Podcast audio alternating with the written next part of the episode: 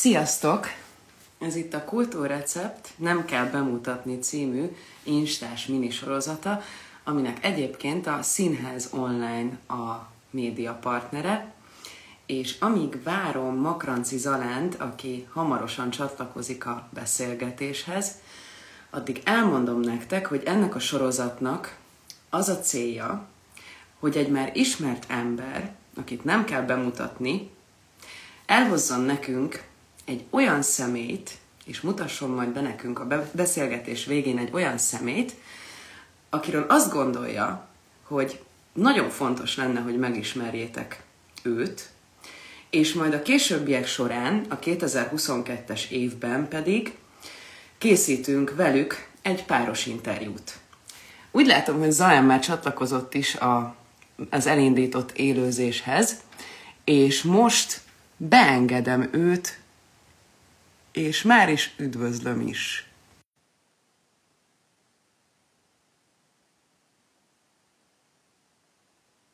És már várom is. És itt van. Elvileg. Hamarosan tud ő is csatlakozni. Szia, Zalán! Hello! Szia, Ági! Nagyon örülök, hogy itt vagy velünk. Na hát, hogy sikerült összehozni. Igen, egyébként az jutott eszembe, ez egy személyes dolog, hogy hozzád mindig ilyen technikai dolgok kötődnek. Egyszer te magyaráztad el nekem, képzeld el, hogy hogy kell az App Store-on bejelentkezni. Te mondtad el, hogy oda kell ilyen jelszót írni, meg Úristen. ilyen dolgok. Úgyhogy mindig, amikor be kell ez jelentkezni... Nem hidd el. Hidd, ez az én feleségem érdeme. Ő mutatja meg nekem mindig, és akkor én már úgy vagyok nagyon okos. Értem. Na jó, hát azóta tudom használni az App Store-t, meg le tudok tölteni egy csomó mindent. Köszönöm szépen. Úgyhogy veled próbáltuk ki ezt az élőzést is először itt a Kultúrrecept instáján. Már elmondtam néhány dolgot azoknak, akik hallották, már tudják, hogy a beszélgetés végén el fogsz nekünk árulni egy olyan nevet, egy olyan valakinek a nevét, akiről te azt gondolod, hogy érdemes lesz őt bemutatni. Igen. A jövő évben egy páros interjút fogunk veletek készíteni. Inkább beszélgetésnek nevezném, mert hogy én sem vagyok újságíró, úgyhogy nevezzük ezt a ma estét is beszélgetésnek inkább. Jó.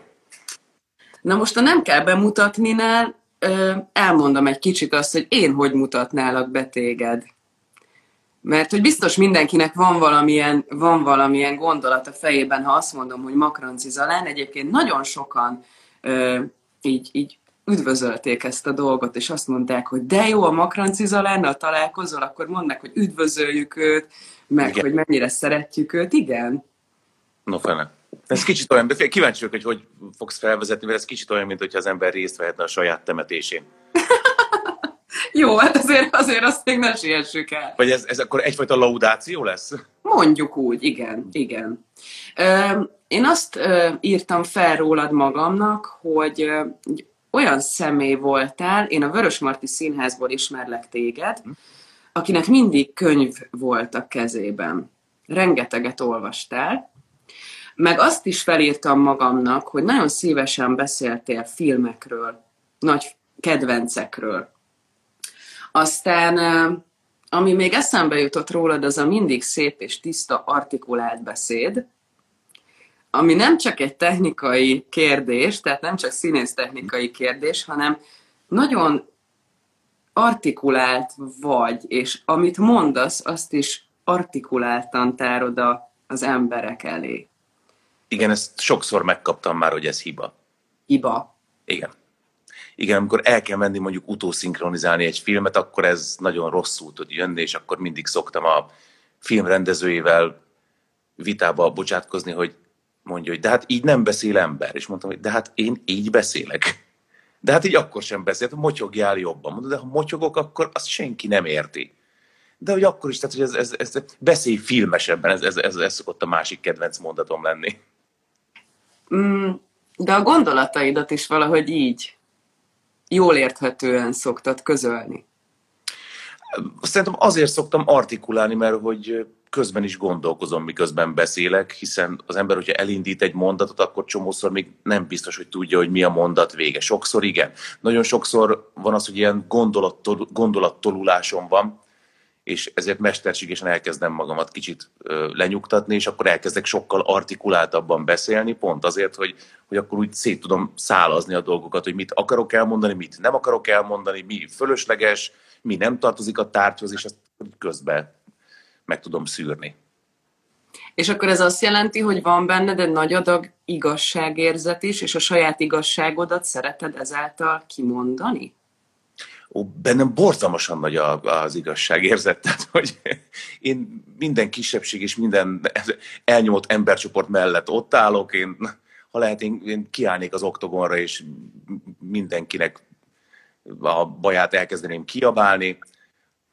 Szerintem annak abból is adódik ez, hogy szerintem ez, ez ma 2021-ben mondjuk ez az értelmiség egyik feladata, hogy mondjuk úgy artikuláltan kell közvetíteni mások problémáját. Uh-huh. Vagy azt gondolom, hogy hozzátartozik a, a, a feladatainkhoz.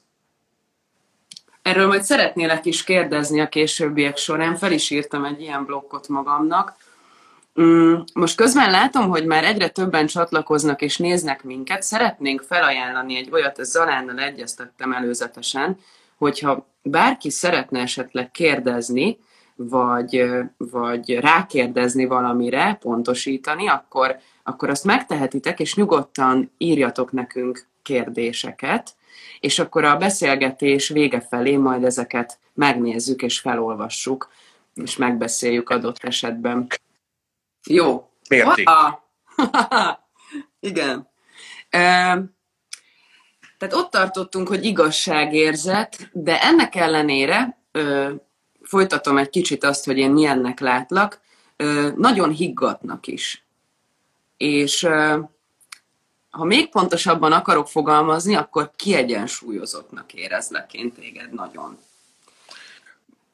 Ez, ez a része, ez igaz. Tehát nem, tehát én, én, hogy mondjam, magammal már tisztában vagyok, ezért magammal szemben csak olyan kérdéseim vannak, amit az embernek úgy gondolom, hogy időről időre fel kell tennie.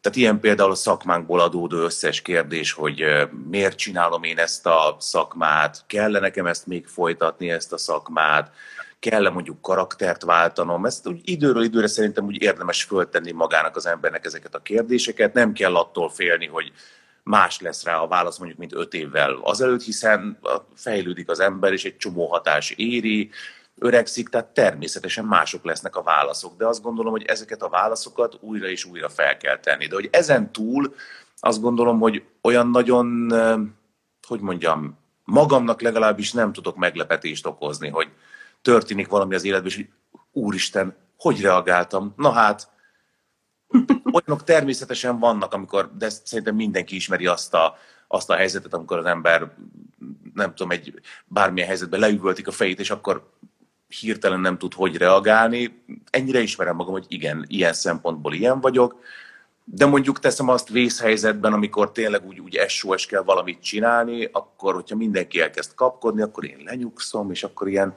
mint egy ilyen, nem is tudom, álmos polip így, így elkezdem mondani, hogy jó, akkor most szerintem ezt kell csinálni, szerintem te ne kiabálj, te hív fel telefonon akkor a mentőket, te tehát, hogy akkor, akkor, akkor én maga vagyok a megtestesült higgadság. És mi van akkor, amikor adott esetben egy szerettedet bántják, vagy egy kedves kollégádat bántják, akkor, és mondjuk helyre kell tenni egy illetőt ezzel kapcsolatban, mert, mert belét köt, vagy, vagy, vagy csúnyát mond, nem is rád annyira másra, akkor ilyen kimért maradsz, és higgadtan azt tudod mondani, hogy állíts le magad?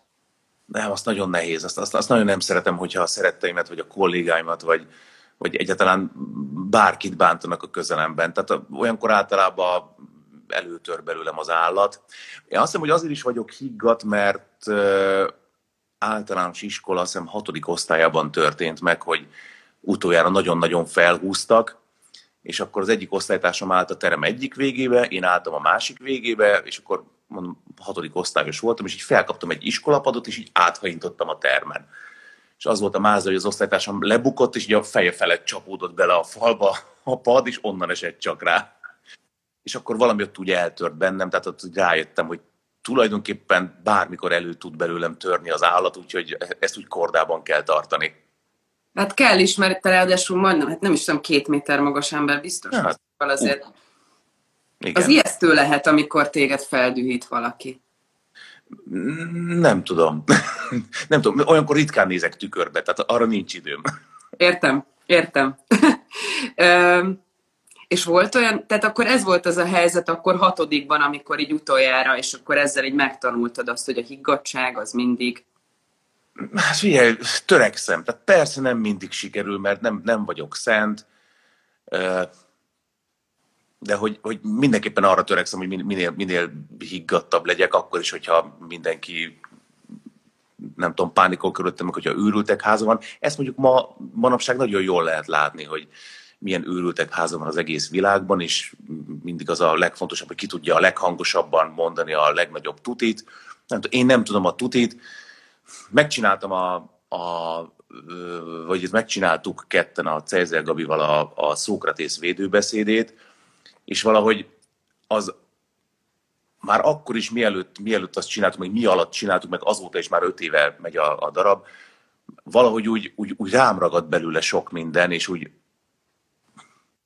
azt hiszem, hogyha ha olyan helyzetben vagyok, amikor legszívesebben üvöltenék, vagy legszívesebben azt érzem, hogy a másik embernek, nem tudom, letépném a fejét, akkor mindig figyelmeztetnem kell magam, hogy, tehát, hogy nem, nem, hanem akkor, ahogy a feleségem szokta ilyenkor mondani, hogy fordítsuk vissza a kérdést. Tehát nézzük meg, hogy a, hogyha visszafordítja az ember, akkor, akkor mi történik.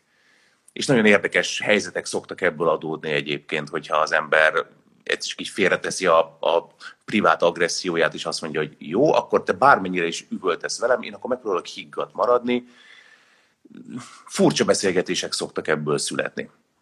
Tehát, tehát ekkor szokott megtörténni az, hogy a, valaki elkezd anyázni, mondjuk akár csak így online, és akkor, hogyha így válaszolok rá, akkor egyszer csak így néma csönd lesz, akkor jó, nem úgy gondoltam, akkor tehát úgy, úgy hozzászokik az ember ahhoz, pláne ebbe az online térbe, hogy csak így, így beleokádja a saját magától igaznak gondolt dolgokat a, az interneten, mert ott úgy is elfér. Mondjuk én erre csak azt hívom, hogy, szennyez, vagy ezt csak úgy hívom, hogy szennyezzük az internetet és hogy, hogyha az ember egyszer csak veszi a fáradtságot, és így elkezd így, így mondatonként kielemezni, de sok, ezt miért tetszett nekem én, meg, meg hogy ez, ez, ez, ez, ez miért, tehát mi értelme van? Tehát, hogy ettől önnek jobb lesz, hogy fel kell reggel, és gyakorlatilag megpróbál belehányni az arcomba? Tehát ez, ez, jó? Mert ha igen, akkor szerintem nem nekem kell elgondolkozni ezen. Ja. Sajnos ez, ez jellemző, és az embernek néha nagyon nehéz tűrtőztetni a magát, hogy, ne szóljon vissza, naponta többször le kell küzdeni a démonokat, szerintem ezzel sokan vagyunk így. Ez a platform egyébként a, az Instagram ö, egyel tisztább, mint a, ennek a másik verziója. Uh-huh. Ö, tehát ott, ott, ott, ott szörnyebb dolgok történnek. Itt, itt azért sokkal kulturáltabban folyik a beszélgetés. Szerintem abból is adódik, ugye, hogy itt sokkal inkább egy, egy videón, egy képen keresztül történik, illetve kép aláírás son keresztül tudnak az emberek kommunikálni, és úgy valahogy, valahogy úgy emberibbek maradnak. A, tehát a, a, a nem mondom ki másik platformot, ott, az, oda gyakorlatilag, az, az kicsit olyan, mint amikor a középkorban kimennek az utcára akasztást nézni. Tehát ott az történik. Érdekes egyébként, hogy ez mennyire, mennyire változékony. Tehát, hogy én azon szoktam gondolkodni, hogyha egy ilyen mini kitérőt megengedsz, hogy hogy, hogy tényleg azelőtt mondjuk jött a napilap, azt elolvasta mindenkinek az édesapja, nagypapája otthon a, a reggeli kávéja mellett, és akkor elmondta, eldünnyögte a, a magáét azzal kapcsolatban, amit akár politikáról, akár közéletről gondolt, és, és, és nagyjából itt ez így, így, így, így meg is szakadt, vagy megbeszélte esetleg a munkahelyén, vagy volt aki a kocsmában, vagy nem tudom, templom előtt, teljesen mindegy, most meg, most meg ez az online tér a kávézás mellett valahogy arra készteti az embereket, hogy írjanak is. Már is kiböfögi magából az ember, hogy mit gondol arról a, arról a konkrét hírről. Hát de legalábbis mi az, amit első blikre gondol róla. És az, azt mondom, hogy ez, ez a szörnyem, mert hogyha egy, egy venni a fáradtságot, és még kétszer átfuttatná magában a gondolatot, akkor rájönne, hogy jó, ilyet nem illik írni, meg, meg azért, ez, az, az, azért ez ciki, csak az embernek megvan az a jó leső érzése ilyenkor, hogy megírtam, kinyomom, lerakom, és én megmondtam a magamét, megmondtam a tutit. Pedig a tutit azt senki nem tudja. Tehát nincs olyan, hogy tuti. Vagy legalábbis én azt gondolom, hogy én nagyon-nagyon kevés emberrel találkoztam, aki tudná a tutit. Még a Stephen Hawking is úgy kezdi az időrövid történetét, ugye, hogy hogy két eset van, vagy úgy keletkezett a világ, hogy a Jóisten megteremtette, vagy pedig hát valami más módon. Vizsgáljuk ezt a második módot, mert az első mód az nagyon bonyolult. Tehát... Hát igen. Igen. Na most uh, még egy picit visszatérünk ide a hatodikos zajánhoz, de nem biztos, hogy hatodikban dölt ez el.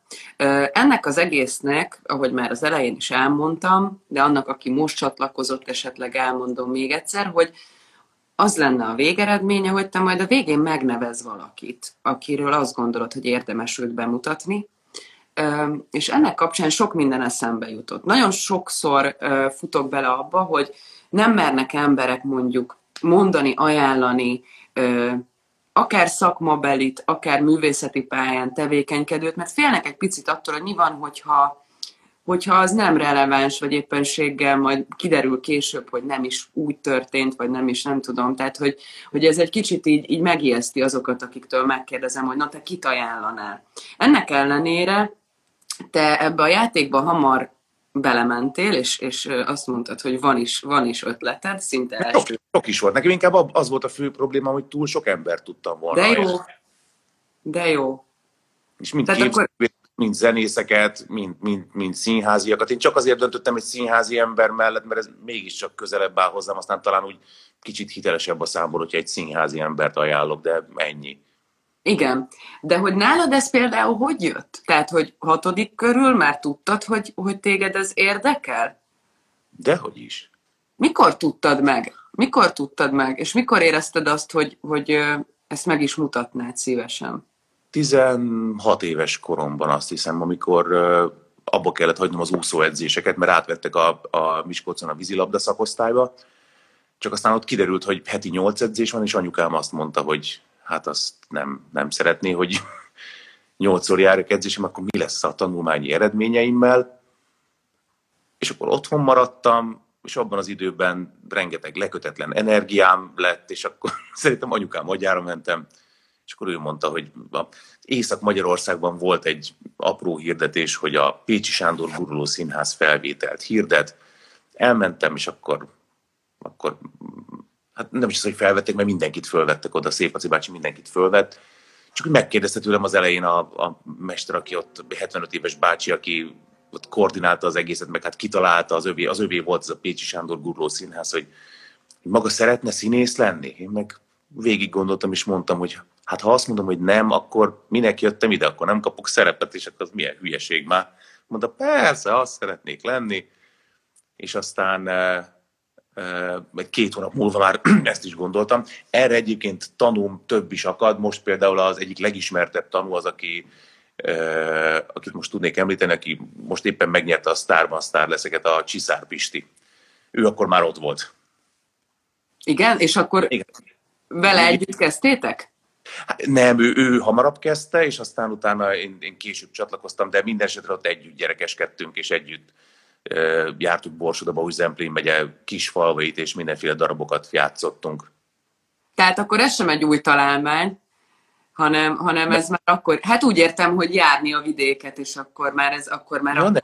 igen, igen, igen, a Pécsi Sándor guruló, az azért is, azért is volt guruló színház, mert hogy, hogy gyerekekből állt a társulat, és akkor ott összeraktunk egy darabot, amit a Laci bácsi levezényelt nekünk, és akkor jártuk vele a kis falvakat, elmentünk ide-oda, amoda, ott felépítettük a díszletet, eljátszottuk, lebontottuk a díszletet, hazamentünk, és aztán volt olyan év, hogy 250 előadásunk volt.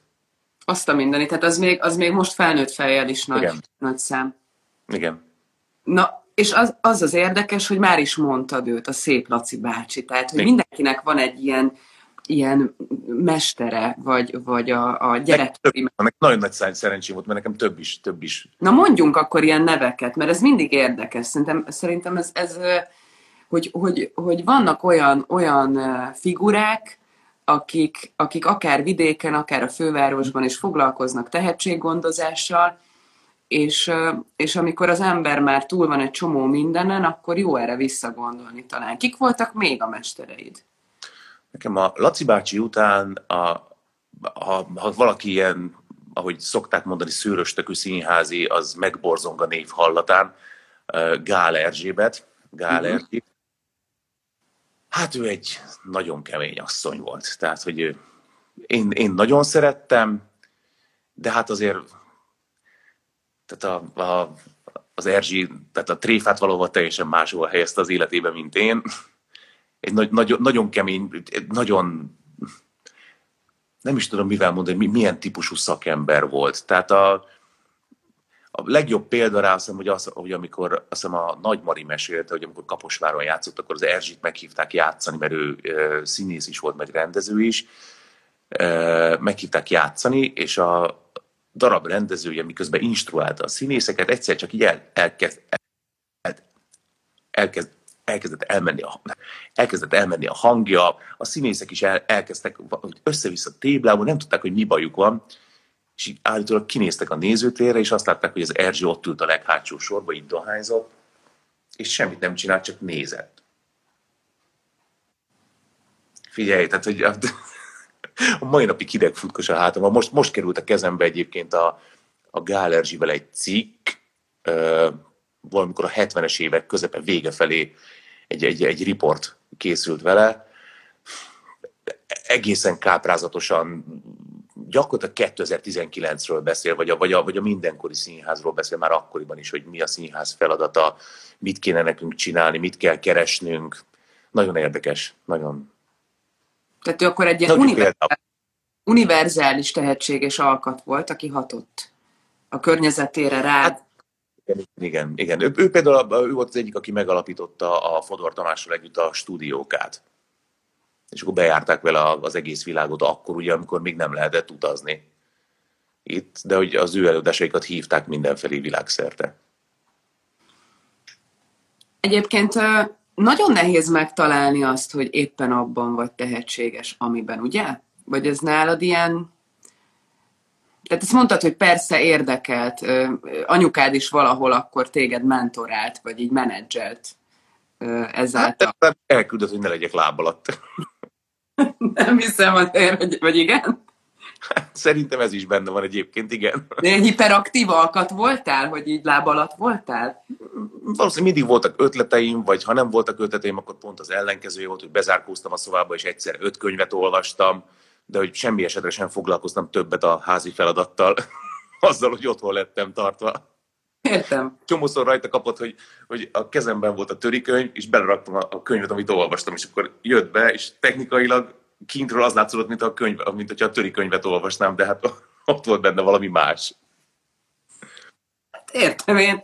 Szóval, de hát ez, ez normális valahol, hogy, hogy van egy fogékony időszakunk, amikor, amikor persze fontos a törit megtanulni, na de hát sokkal fontosabb, hogy te ezt a, ezt a mérhetetlen mennyiséget elolvastad.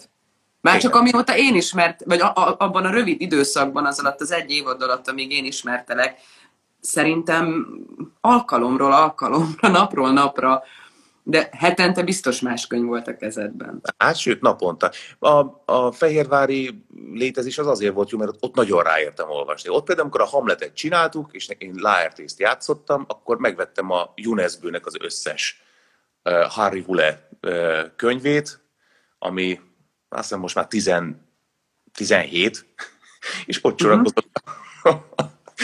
öltöztünk a, a, az öltözőbe a Kunakarcsival, aki mondjuk pont abban nem volt benne, a Hamletbe, de minden esetre ott együtt öltöztünk, és csak azt néztem mindig, hogy így egyre, egyre nő a könyvstóc így a, a, én öltöző szekrényemen.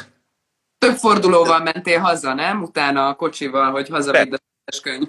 Igen, igen, igen. igen. Jó.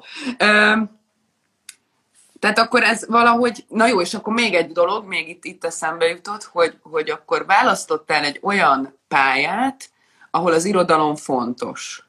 Mert ugye azt mondtad, hogy fontos. Igen. A zene, mint olyan, mondjuk, milyen képzőművészet?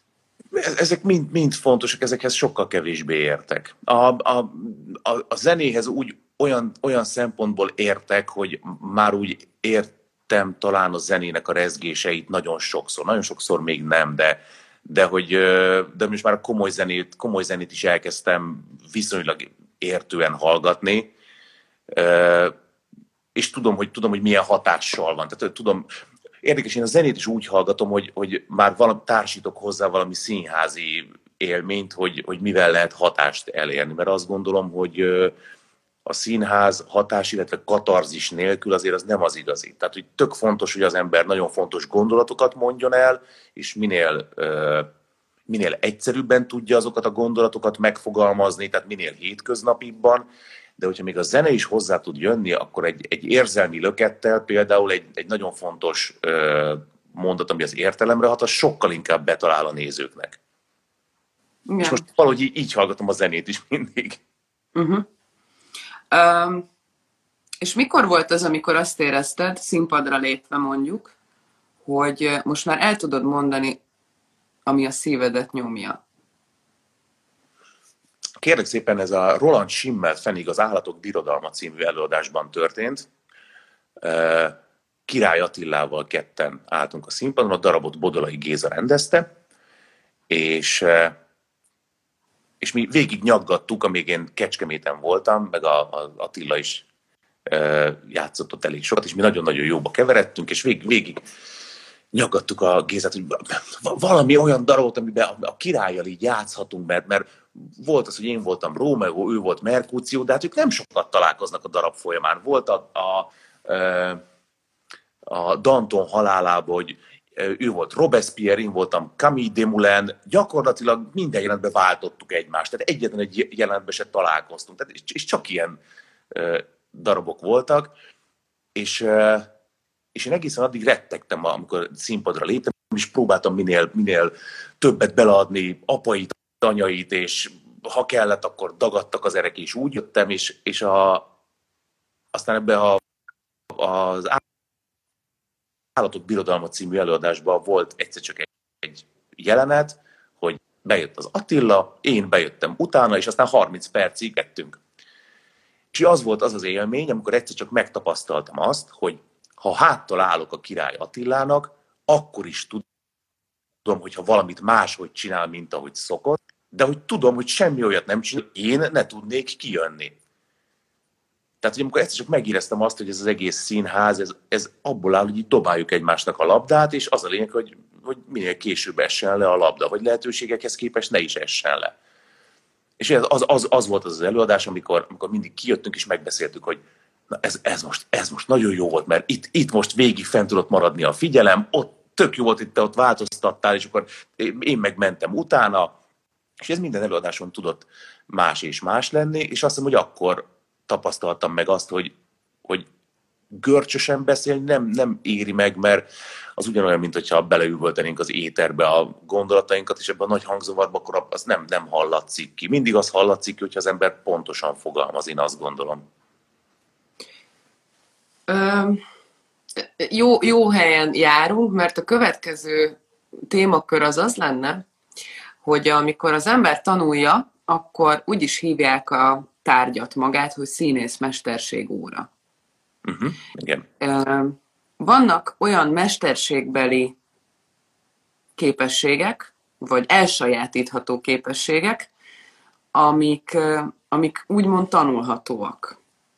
Ha mondjuk rád bízzák Fortélyok. magukat a portélyok, igen, pontosan. ha rád bízzák magukat fiatalok,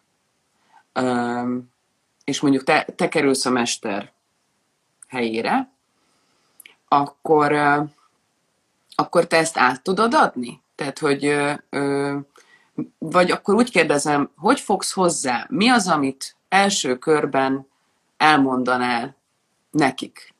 Mert most érintettünk egy-két pontos dolgot, azt mondtad, Király Attilával az volt a szuper, hogy úgy tudtatok labdázni a színpadon, hogy nem esett le a labda, szerencsés helyzetben. De azért ez mégsem annyira konkrét, nyilván, meg nem lehet ezzel elkezdeni mondjuk 18 éveseknek. Amivel el lehet kezdeni szerintem, és ezt, ezt ez egyértelműen a Gálerzsi hatása, és én amikor elmegyek bárhova tanítani, vagy fiatalokkal foglalkozni, vagy gyerekekkel foglalkozni, az első, amivel, amivel lehet mit kezdeni, és amivel tudnak is mit kezdeni, az a koncentrációs gyakorlat.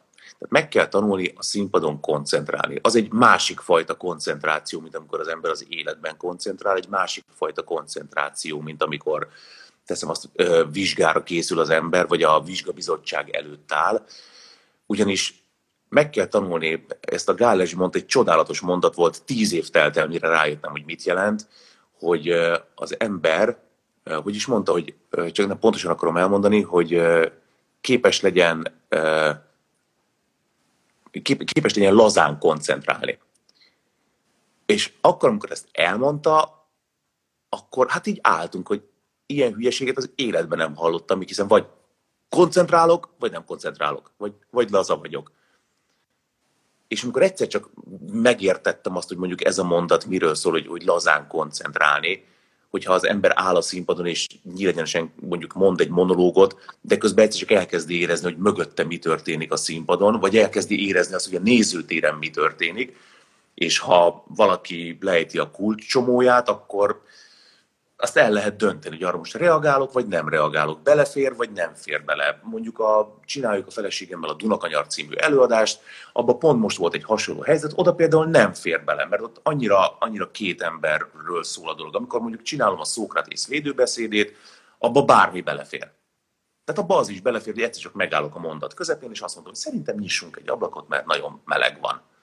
Mert hogy ez egy sokkal jelen idejűbb történet. A, a Dunakanyar az meg sokkal inkább 1968-ban játszódó sztori, abba valahogy nem fér bele, abba, abba kell a, a negyedik fal. A Dunakanyart egyébként már, ha itt tartunk, semmilyen szinten nem is próbáltátok meg aktualizálni, tehát 2021-be tenni? De mindent ledob magáról. Aha. Tehát fel kell ismerni azt, amikor, amikor egyszer csak nem, tehát hogy nincs értelme.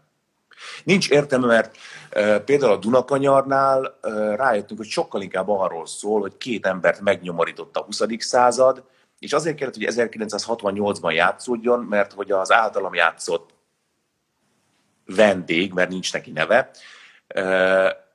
ő átélte a második világháborút, meg átélte 56-ot. És ez egy nagyon fontos része magának a, az alapműnek. Na most nem nagyon tudnám mással behelyettesíteni a második világháborút, tehát hogy mondjuk esetleg a délszláv válságot átélte meg, aztán elment Irakba, de hogy minek ment volna el. Ráadásul egy üzemi mérnök, tehát hogy mi miért tett volna ilyet. Tehát, hogy igazából többet veszítettünk volna azon, hogyha átrakjuk a mába, mint amennyit nyertünk azzal, hogy, hogy megtartjuk a, a múltban. Amit már így mondtál is, sokat hivatkozol a feleségedre, aki Szinetár Dóra. Az jutott eszembe, hogy milyen különleges helyzet az, hogy, hogy önmagában ti aztán száz százalékig színész család vagytok, vagy legalábbis a, a Dóra kapcsán is mm. ugye a családja teljes mértékig színházi komoly-komoly ismert családról van szó a ti esetetekben. Ráadásul még te is színészként érkeztél ebbe bele. Én mindig meg is kapom egyébként, hogy én is a Dóri hátán másztam föl. Nem tudom, én nem, nem, nem így, nem ebben a kontextusban ismertelek meg téged, hanem... hanem... Tudom, hát te nem, de... Na mindegy, de, de lehet, hogy így, nem tudom, ki tudja, lehet, hogy ilyen törtető alkat vagy, ki tudja. Lehet, lehet. Olyan, olyannak tűnsz, igen. Szóval, hogy, hogy, hogy ez egy tök érdekes helyzet, hogy ti nem akkor dolgoztok, amikor, amikor más, ö, ö, más ember, jó lehet próbálni délelőtt, de hát azért a, a, amikor véget ér egy próba folyamat, akkor csak az estékre korlátozódik ez a dolog és mész és játszol, és amíg más szórakozik, addig te jelen vagy, és akkor dolgozol. és azt is tudom, hogy, hogy logisztikailag ez biztos nem egyszerű, főleg így a gyerekek mellett ezt, ezt megoldani. Nektek egyébként ez okoz valamiféle nehézséget? Hát nehéz, nehézség, persze, most mit nevezünk nehézségnek? Tehát, hogy nehézség az, hogyha a villamos levágja a lábam, és nehéz utána megtanulni egy implantátummal újra járni. Tehát az, az mondjuk nehéz. Mondjuk elmondom, tehát például ma el kellett szaladnom, mert a, a én nagyobbik kisfiam éppen színházban volt, a Pesti Magyar Színházban nézték meg a, a Legyetek jók a tudtokat. El kellett érte mennem, de közben őrült dugó volt a városba. A Dóri elindult a Zorkáért, aki függönytáncoló, de félúton feladta, mert mondta, hogy az Árpád hídon nem lehet közlekedni. Én nagy nehezen átértem a színházhoz, visszajöttem, még fel kellett szállnunk buszra, hazaértünk, akkor kiáll neki vacsorát gyártani, a Dórinak mindenképpen egy, egy reklámot még meg kell csinálnia, közben a legkisebbik gyerek azt mondja, hogy apa, apa, apa, apa, apa, akkor én leülök hozzá, de közben már tudom, hogy a vacsorát kéne gyártani, de ahhoz, ahhoz hogy a vacsorát gyártjuk, ahhoz a mosogatóból ki kéne pakolni, viszont a mosogatógép az, az lejárt. Tehát akkor kipakolom először a mosogatógépet, közben szóval tartom a legkisebbik gyereket, közben Dóri megcsinálja a reklámot, akkor szólok a nagyobbik gyereknek, hogy most kicsit foglalkozzon a Benjivel, akkor elkezdem előkészíteni a vacsorát, aztán a Dóri elkezdi megcsinálni a vacsorát, hogy én feljöhessek például ide riportot adni. Aha. Figyelj, de egyébként ez biztos, hogy, hogy, hogy ha van egy olyan este, hogy mindenki otthon van, akkor ez kb. igaz lehetett volna akkor is, hogyha nem tudom én a Dunakanyarból vagy te a... Abszolút. Persze. Hát akkor azt kell mondani, hogy nagyjából ugyanolyan nehéz ezzel együtt élni, és nem valami furcsaság, csak éppen titeket jobban látnak, vagy nem? Hát jobban látnak, vagy legalábbis azt gondolják, hogy tehát nekünk van egy részünk, amiket, amit kénytelenek vagyunk megmutatni, hiszen a Dóri mégiscsak abban a családban született, amelyikbe született, tehát ő születésétől kezdve szem előtt van. Én, amikor elvettem őt feleségül, akkor tudomásul kellett vennem, hogy már pedig nekem ehhez csatlakoznom kell. Tehát azt nem tudom megcsinálni, hogy én ebből teljesen kimaradok, mert akkor az van, hogy ú, ez gyanús, miért nem akar benne lenni mindenbe. És az a baj, hogy a, a bulvár média az úgy működik, hogy ha engem fölhívnak, hogy, hogy mondjuk valamilyen témához szóljak hozzá, vagy adjak egy, egy riportot, és hogyha azt mondom, hogy nem, és hogyha túl sokszor mondom, hogy nem, akkor azt mondják, hogy rendben, akkor mi viszont írunk valamit, amit viszont te nem fogsz tudni ellenőrizni.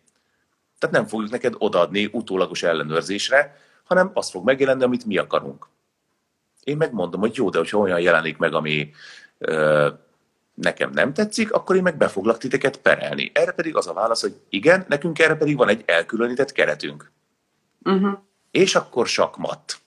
Tehát magyarul kénytelen vagyok az, azok szerint a játékszabályok szerint élni én is, ami erre a családra vonatkozik, hogy időről időre már pedig kell valamit nyilatkozni.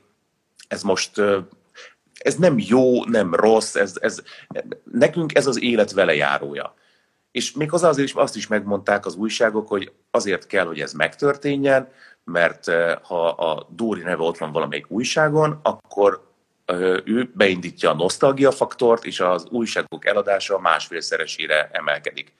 Tehát őt például azért akarják mindig, hogy, hogy címlapon legyen. Ezt viszont nekünk meg nagyon kell kontrollálni, hogy, hogy mi az, ami, mi az, amire igent mondunk, mi az, amire nemet mondunk. Mert ha az ember túl sokat van a címlapon, az is gáz. Ha túl keveset, az is gáz. Tehát igazából minden gáz, tehát teljesen mindegy. És akkor ezek után pedig, hogyha az ember fölmegy a Facebookra, akkor az van, hogy ez ki. Aha. Csak a felesége hátán kapaszkodott fel. Értem. Nem, előtte nem csináltam volna, meg nem tudom, nem akarok túlozni, de szerintem, amikor mi a Dórival összeértünk, akkor én már a, akkor én már túl voltam a, a száz bemutatón. Hm? Tehát már... Hát ez ki? Száz szerep volt mögötte. Hát igen, tehát hogy hát ez ki. Tehát, és, akkor, és akkor jön ez a hát ez ki. És neked, ha már nosztalgia, akkor ez érdekelt, és ezt lehet, hogy megkérdezhettem volna úgy is, hogy nem lát minket közben ennyi ember, de miért ne? Te Igen? emlékszel a Dórira? Akkor ezek szerint? Hát persze, igen, igen, igen. A buli után a takarítás az még nekem is megvolt. Tehát az én generációmnak az megvolt. Igen. De, De különösen... el nem tudtad képzelni, hogy az a csaj lesz majd egyszer a gyereked anyja. De, hogy is nem, nem, nem, meg annyi, annyira ez engem nem érdekelt a buli után a takarítás. Három kívánságot mindig azért vártam, hogy Dévényi Tibi bácsi pontos labdája után, hát ha valaki a különben dübejövünkből kér részletet. És nem? De kértek abból is, tehát hogy mindig voltak ilyen filmes bejátszások, engem az érdekelt a három kívánságból mindig. Aha, értem. Értem. Ö, nézzünk bele egy kicsit abba, hogy, hogy vajon írtak-e kérdést? Most az jutott eszembe, még mielőtt itt ráfordulunk a... Én láttam egy, hogy, hogy a mintapákban miért van levágva a szakállam. Azért, mert ott egy ügyvédet játszom, és ott sokkal rendezettebbnek kell lenni, mint itthon egy apának. Erre ennyi a válasz. Amúgy én nem szeretem levágni a szakállamat, alapjában véve én így szeretem hordani. Ezzel remélem, hogy kielégítő választattam. Hát engem már csak az érdekelne, akkor így belekérdezek ilyen filmes oldalról, hogy amikor apákat forgatsz, akkor, akkor végig szakál nélkül kell élned ezek szerint? Hát nem, mert hogy, ö, ott azt találtuk ki, hogy ott kicsit, kicsit szőrös vagyok, tehát hogy ilyen borostás. Ez uh-huh. a mhm. borostás, a, amikor olyan, olyan rendezett borostája van az embernek. Volt itt még egy megjegyzés, azt én is elkaptam itt időközben, hogy hogy a minta apáknak épp most lett vége, és hogy akkor most itt ezek szerint folytatódik a Zalánnal töltött estéje valakinek, de ezt most nem találom. Ha de már apák... A mai most lett vége. Aha, itt van, itt van, írják, hogy épp vége van a minta apáknak, ez csak egy kijelentés volt, nem Igen. kérdés. Na jól van, hát akkor hát, ha majd még jönnek kérdések, igen, itt van egy olyan, hogy Archer szinkronjáról mesél Léci kicsit Zalán, teli találat vagy a szerepre, ahogy a többiek is. Kedveled, élvezed, nézed a sorozatot? Ö, nem kell néznem a sorozatot, mert hogy Archer az egész sorozatban folyamatosan beszél, tehát tulajdonképpen miközben szinkronizáljuk, én látom az összes részt. Nagyon szeretem. Az első évadot nem igazán szerettem, mert ott még nekem egy kicsit túlzottan lábszagú volt a humora, és aztán a második évadtól elkezdett így elemelkedni a dolog, és egy ilyen nagyon, majd, hogy nem egy ilyen szürreális valami lett ebből az egészből, elképesztő. Én nagyon, nagyon szeretem. Meg ráadásul a, ez egy rajzfilm, hogy azért mondom, hogy aki esetleg nem tudja, hogy, hogy mi ez, ez egy tulajdonképpen egy animációs film, ami végig filmes eszközökkel appellál. Tehát mondjuk egy példát mondok, amikor Archer megérkezik részegen egy rendezvúra, rásik az asztalra, onnan leesik a padlóra, és aztán csak azt lehet látni, hogy valószínűleg belekapaszkodott a, a terítő sarkába, mert így kezdi el lehúzni a terítőt, és így szépen lassan így esnek le a poharak és a tányérok az asztalról, és ezt nézzük fél percen keresztül, hogy semmi nem történik, csak minden esik le az asztalról. Csodálatos. Várjál, én ebbe egyszer belefutottam egyébként, és csak azért maradtam ott, mert meghallottam, hogy te szinkronizálod, és aztán tényleg van ebbe valami szűrrel, tehát hogy azért, azért Igen. Nem. Még mielőtt azt hinné valaki, hogy, hogy ez gyerekeknek szóló rajzfilm, nem. Nem, nem, ez, ez 18 karikás, igen. Igen, igen, igen. Azt kérdezik tőle, szia Zalán, a mintaapákból nem fogsz kirépni, ugye? Nem tervezem. Mi, mi, miért? Valaki Ki tud tudja? Nem tudok, vagy? De ketten is kérdezték, úgyhogy most ezt megválaszoltuk, nem tervez ilyet Zalán. Hát itt van egy olyan dolog, ahogy... Spoiler, nem spoilerezek. Spoiler nincsen, sajnáljuk. Sajnáljuk. Na még hogyha mintaapák, meg ennyire, ennyire érdekes ez, akkor, akkor én is megkérdezek egy olyat, hogy, hogy te azért sokat, tehát van a színházi léted, és nagyon sokat forgatsz is. És ugye már tudjuk, hogy a, hogy a Dóri hátán kapaszkodtál fel, lehet, hogy azt tudjuk, de hogy akkor jött ez is. Neked egyébként ez egy jó kirándulás? A filmezés? Uh-huh. Én nagyon szeretek filmezni egyébként, de nagyon érdekes, hogy ö, ö, sorozatot csinálni és filmezni, mozifilmezni, az két különböző műfaj. Ez ugyanolyan, mint ahogy a nagy színpadon játszani és a stúdió színpadon játszani is két különböző műfaj. Uh-huh. Leegyszerűsítem mondjuk, hogy mondok egy példát, hogy miért. Amíg a nagyfilmben van idő arra, hogy mindennek van közelie, van tág felvétele, tehát minden látszik így is, meg minden látszik így is. addig, addig tulajdonképpen a sorozatban csomószor ezt együtt kell fölvenni, és tulajdonképpen marad egy ilyen, egy ilyen itt elvágott kép, teljesen máshogy kell játszani. Tehát Babos Tamás operatőr mondta nekem azt, amikor életem legelső filmjét forgattam, aminek ő volt az operatőre, hogy azt mondta nekem, hogy Zalán, hogyha te ezt csinálod a szemöldököddel, akkor az egy gyöngyvásznon, az három méter. Tehát csinyán kell bánni az ilyen mozdulatokkal. Hát igen. Igazán, ezek annyira mondatok. Ez három, három méter. Igen, erős túlzással természetesen, de, de mondjuk értetően egy, egy, egy, egy, méter a, a nagy vásznon a moziba. Mm. Tehát, hogy ez úgy, wow, úristen, mi történik. Tehát azért mondom, hogy ez, ez egy másik, másik stíl, hogy játszani kell, de én tulajdonképpen nagyon bírom.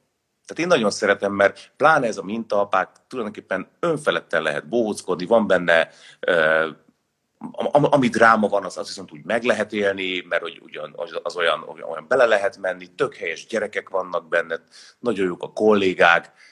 Tehát... Igen, ezt akartam mondani, hogy ott azért kialakul nektek egy társulat, akikkel te folyamatosan együtt tudsz dolgozni. Ja, jól értem. Igen, igen, igen. Igen, tehát mi ott például a, a Dénessel, a Bélával, Ivánnal, meg a Bencével, mi, mi nagyon jól el vagyunk meg eleve tehát ezeket az embereket szeretem, szeretek a társaságukban lenni, mindegyiket vagy innen, vagy onnan már eleve ismertem. Tehát ugyan mi olyan nagyon jó, nagyon jól el vagyunk, nagyon jó a légkör. Azt kérdezték még itt többen, hogy visszaszoktad-e magad nézni? Nincs arra időm. Ott helyben, amikor, amikor forgatunk, és van, van valami, akkor, akkor megnézem magam az, hogy most már azért ennél tudatosabb vagyok, tehát hogy tudom, hogy mit csinálok, azt szoktam mindig megkérdezni az operatőrtől, hogy milyen felvétel. Mm, mm, ilyen, vagy, vagy tág, és akkor mutatja, hogy melyik, és akkor ahhoz, ahhoz nem próbálok játszani. Aztán maximum nem azt vágják be, de ez egy másik kérdés. De... Az már részletkérdés. Igen, arról én már nem tehetek. Ad egyébként ez egy tartást az embernek, azt gondolom, hogyha ennyien figyelik őt, és ennyire sokan szeretik. Mert azért, ahogy most itt látom, nagyon sok szívecskét kapsz, nagyon sokan írják, hogy mennyire szimpatikusnak találnak téged, érdeklődnek a karakteredről, de azért érdeklődnek rólad is. És bizony, amit már az elején egy picit itt elkezdtünk szétszedni, az pedig az, hogy, hogy ezt fel lehet használni jóra is nem csak, nem csak visszaélni lehet egy ilyen helyzettel, hanem fel lehet használni nagyon sok jóra is. Hiszen kíváncsiak a véleményedre. Tehát, hogyha valamit mondasz, akkor arra odafigyelnek.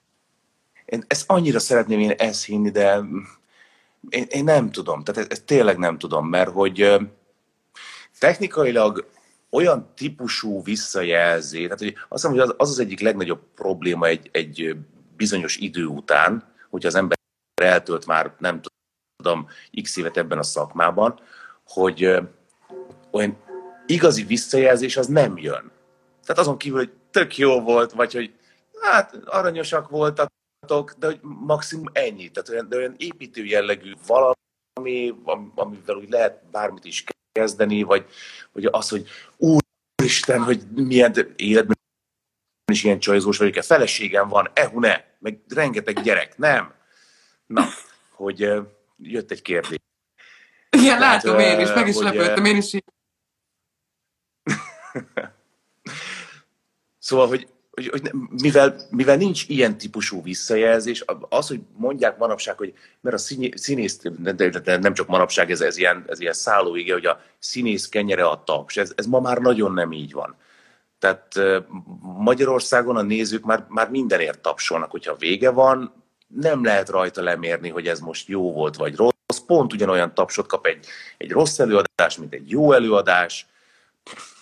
Tehát nagyon, tényleg az, hogy nem, nem, nem, nagyon jön, nem nagyon jön visszajelzés. A rossz az mindig visszajön, az, az persze az mindig utat talál. Tehát az, de az sokkal könnyebb is, mint tudjuk, a rossz hírek az mindig gyorsabban terjed. Sajnos, igen. Hogy most mennyien kíváncsiak a véleményemre, és mennyien nem, erről gőzöm nincs. Én inkább azt az utat választottam, hogy én mondom, amit gondolok, mindig hozzáteszem, hogy szerintem, és valaki vagy meghallgatja, vagy nem. Az, az, azért én már nem tudok, mint hogy Szokratész is mondja, azért én már a felelősséget nem vállalhatom mert hogy, hogy ki, ki mit ért ez alatt. Tehát, ha valakit érdekel, hogy én mit gondolok, az kérdezze meg. De hogy... Na, hát itt kérdeztek egy jót, és akkor utána már, már tényleg rákérdezek én is a, a, arra, ami miatt itt ma este találkoztunk, hogy kire nézel fel a színészek között? Hogy pontosan fogalmazzak, azt kérdezték tőled, hogy kire nézel fel a színészetben? Ö, színészre? Gondolom, hogy arra utalhattam, Gondolom. igen. Nekem nagyon nagy mázlim volt, mert amikor, amikor én elkezdtem ezt az egészet csinálni, akkor ahogy így nézem itt az embereket, akik itt jelen vannak, lehet, hogy egyeseknek nem is lesz ismerős már a név, vagy a nevek, de hát én még egy színpadon álltam, és szerepben mondjuk a Sinkovics Imrével, az Agárdi Gáborral, Besenyeivel már nem álltam egy színpadon, mert amikor én a, a Nemzeti Színházba kerültem, akkor ő már csak a János Vitézben játszott. Tehát mondjuk az, az egy nagy fájdalom, de látni láttam abszolút élőbe, Kozák Andrással, Béres Ilonával, tehát hogy az, az, az igazi ilyen nagy, nagy ágyukkal, nagy mogulokkal, én rájuk egytől egyik fölnéztem színészek meg a mai napig. Tehát, hogy én, én olyat, amit a, a Sinkovics Imrétől láttam, hallottam, mint ahogy amit csinálta a tévedések vígjátékában, hogy volt olyan, hogy 15 percen keresztül rímben, jambusban improvizált. Tehát, hogy ilyet, tehát ilyet, jaj, jaj. Hát igen, ez, ez az, amit, ami egy adottság, képesség. Igen, másik, amikor, amikor hogy együtt lehettem mondjuk a Törőcsik Marival egy színpadon, vagy a, vagy a ö, nem tudom kit mondjak még, a Hollósi Fricivel, Molnár Piroskával, a Bodrogi Gyuszi bácsival, tehát hogy ezek, ezek mind-mind olyan emberek, akik, akik mellett lenni már csak azért is megértem, mert tök jól, mint hogy én Agárdi Gábortól kaptam meg a, a színész papíromat, és ő mondta azt, hogy menjenek, nézzenek előadásokat, és lopjanak el mindent, amit csak tetszik maguknak, és aztán használják föl. És úgy valahogy ez így tényleg így működik, hogy, hogy, hogy olyan, mint hogy az egyik színész a másiknak adná a stafétát, ahogy elmondja, hogy nem, nem így kell poentírozni, hanem ritmus, tempó, szöveg lent, poén fent, tehát hogy, ahogy ezt így elkezdik átadni egymásnak a, a színészek. Ez az, amit nagyon nehéz megtanulni iskolába, ez csak a gyakorlat hozza meg, amikor már sokat csinálja az ember. Szóval ezeket tök jó volt így ellesni, tehát ők, ők, ők rájuk így mind-mind fölnézek. Na és akkor most jöjjön el a pillanat, mondjuk ki azt a nevet, mert mi viszont kíváncsiak vagyunk rá, hogy te kit választasz, és kivel fogunk veled együtt párosat forgatni, páros beszélgetős videót forgatni a 2022-es évben, szóval kire esett a választásod?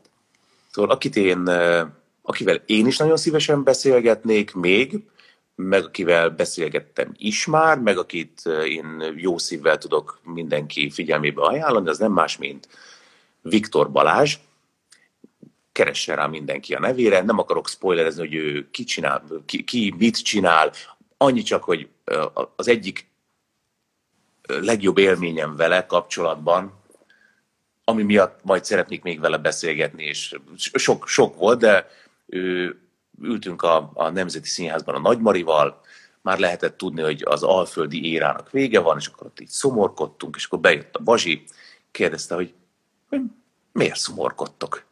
És akkor mondtuk, hogy hát, mert vége ennek, pedig milyen jó volt, és hogy hát ennek is vége, hát jó, tudjuk, minden jónak vége szakad egyszer, de hál' Istennek minden rossznak is. És így ült, és nézett minket, hallgatott, és azt mondta, hogy elmentek ti a francba, de tényleg. Tehát neked volt egy kecskeméti időszakod, meg egy nemzetis időszakod mutatott rám. Neked volt egy kaposvári időszakod, meg egy nemzetis időszakod. Lehet, hogy az én életemben nekem egy ilyen se lesz. Tehát elmentek ti a francba, hogy itt most nekiálltok búslakodni. És akkor így, így ültünk a Marival, és mondtuk, hogy tulajdonképpen igaza van, hogy nekem, nekem ez olyan revelatív élmény volt, hogy egyszer csak így valaki így az, az orromra koppintott, hogy és azóta is többször találkoztam vele, és azóta van egy nagyon jó kis kezdeményezése, ami most feltette az életét valamire, amire azt gondolom, hogy az nem lenne fair, hogyha lelőném a poént, hanem akkor inkább arról beszéljen ő, hogy, hogy hogy akar embereket összefogni, és miért akar embereket összefogni. Úgyhogy mindenképpen én jó szívvel ajánlom mindenkinek a figyelmébe, mind színészt is, meg mint embert is. Jó, hát akkor, ha kronológiailag haladunk, akkor valószínűsíthetően ti lesztek az első páros a jövő évben, akikkel ez a videó nagy valószínűséggel elkészül. Nagyon-nagyon bízom benne, hogy, hogy semmilyen Covid helyzet ennek nem fog útjába állni. Hát ennek így, így, ahogy most. Tehát... De majd személyesen, mert mondtam ja. neked, a zavarba voltam, amikor felhívtalak először, hogy azt mondtam, hogy mi Covid ellenesek vagyunk. Arra akartam csak utalni, hogy, hogy nem Covid ellenesek, hanem hogy persze Covid ellenesek is, de hogy most Le próbálunk a biztonságos beszélgetésekre törekedni, és nem személyesen találkozni, és amennyire lehet megoldani ezt most így az online térben, főleg az ünnepek előtt, hogy senki... Ez egy nagyon érdekes kérdés, be, be, be, belemászhatunk majd egy másik alkalommal, hogy mit is jelent a biztonságos beszélgetés. Tehát, hogy... Azt mondja, hogy biztonságos beszélgetés az, ahol az ember nem várja el, hogy a beszélgetőtárs hátba szúrja. Tehát az, az már egy biztonságos beszélgetésnek számít. Nem tudom ezt jobban kifejteni, de szóval remélem, hogy érted, hogy Értem. mire gondolok. Szóval nem akartam senkinek a karácsonyi ünnepeit elrontani azzal, hogy, hogy találkozzunk véletlenül, és bármilyen betegséget átadjunk, úgyhogy kihasználtuk az Instát, és életemben először veled itt a Kultúrrecept csatornán sikerült is egy... Most gyújtanék egy gyertyát neked. Tehát, oh. hogy ilyen jó jót. Igen, most volt egyébként éppen egy éves a kultúrrecept, képzeld el, december 1-én, úgyhogy, úgyhogy én azt kérem azoktól, akik esetleg néztek minket és tetszett, hogyha ha így gondolják, hogy szívesen követnének minket, akkor, akkor tartsanak velünk. Ott vagyunk a YouTube-on is, a Facebookon is. Ez a beszélgetés egyébként mindenhová felkerül majd, meg a Spotify-on is visszahallgatható lesz és ha tehetitek, akkor iratkozzatok fel ezekre a csatornákra, és ott találkozhatok majd a Makranci Zalánnal is, és ahogy megtudtuk, Viktor Balázsjal is, aki majd az új évben, 2022-ben az ő általa megnevezett ö, beszélgető partner lesz, remélhetőleg. Vállalja ő is. Azért meg kérdezzük meg őt is. Vállalja. Nagyon szépen köszönöm neked, Zalán, hogy itt voltál Köszönöm. És, és azt hiszem, hogy minden kérdésre válaszoltunk, amik itt felmerültek. Aki esetleg nem látta a beszélgetést az elejétől, az pedig megteheti. Úgyhogy kellemes ünnepeket kívánok neked, a családodnak is természetesen, és nagyon szépen köszönöm, hogy velünk voltál. Én is köszönöm, és tényleg mindenkinek nyugalmat kívánok. Azt hiszem per pillanat az a legfontosabb az egészségen túl természetesen. Köszönöm. Szia Zalán! Hello!